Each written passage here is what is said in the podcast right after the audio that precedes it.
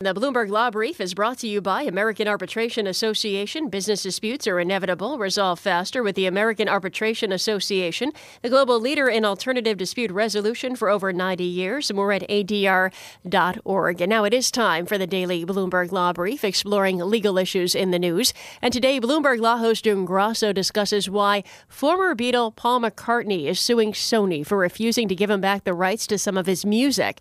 She speaks with Terence Ross, a partner at Katten Muchin Rosenman. Terry, explain how copyright termination works.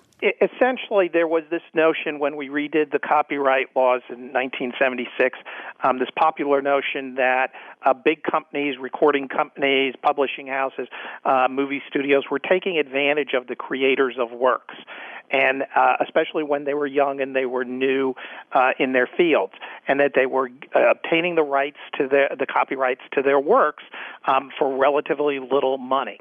Um, I don't know if there was ever any actual evidence to support that, but we put into the nineteen seventy-six Copyright Act um, two provisions that allowed these creators of works to, at a future date, terminate assignments of uh, the copyrights that they had given away um, in an effort to remonetize um, the value of those works.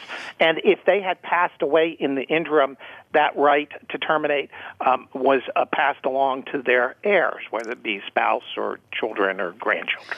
So McCartney's lawyers started sending notices to Sony in two thousand eight stating his desire to reclaim the copyright. Sony declined to do so.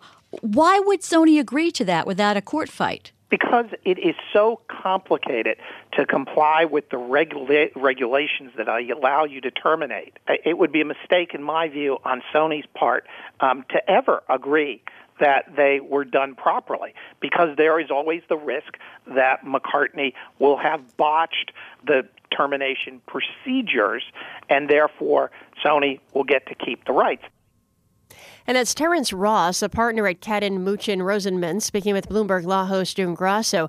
You can listen to Bloomberg Law weekdays at one p.m. Wall Street time here on Bloomberg Radio. And that's this morning's Bloomberg Law Brief. You can find more legal news at Bloomberg Law dot com and Bloomberg B N A dot com.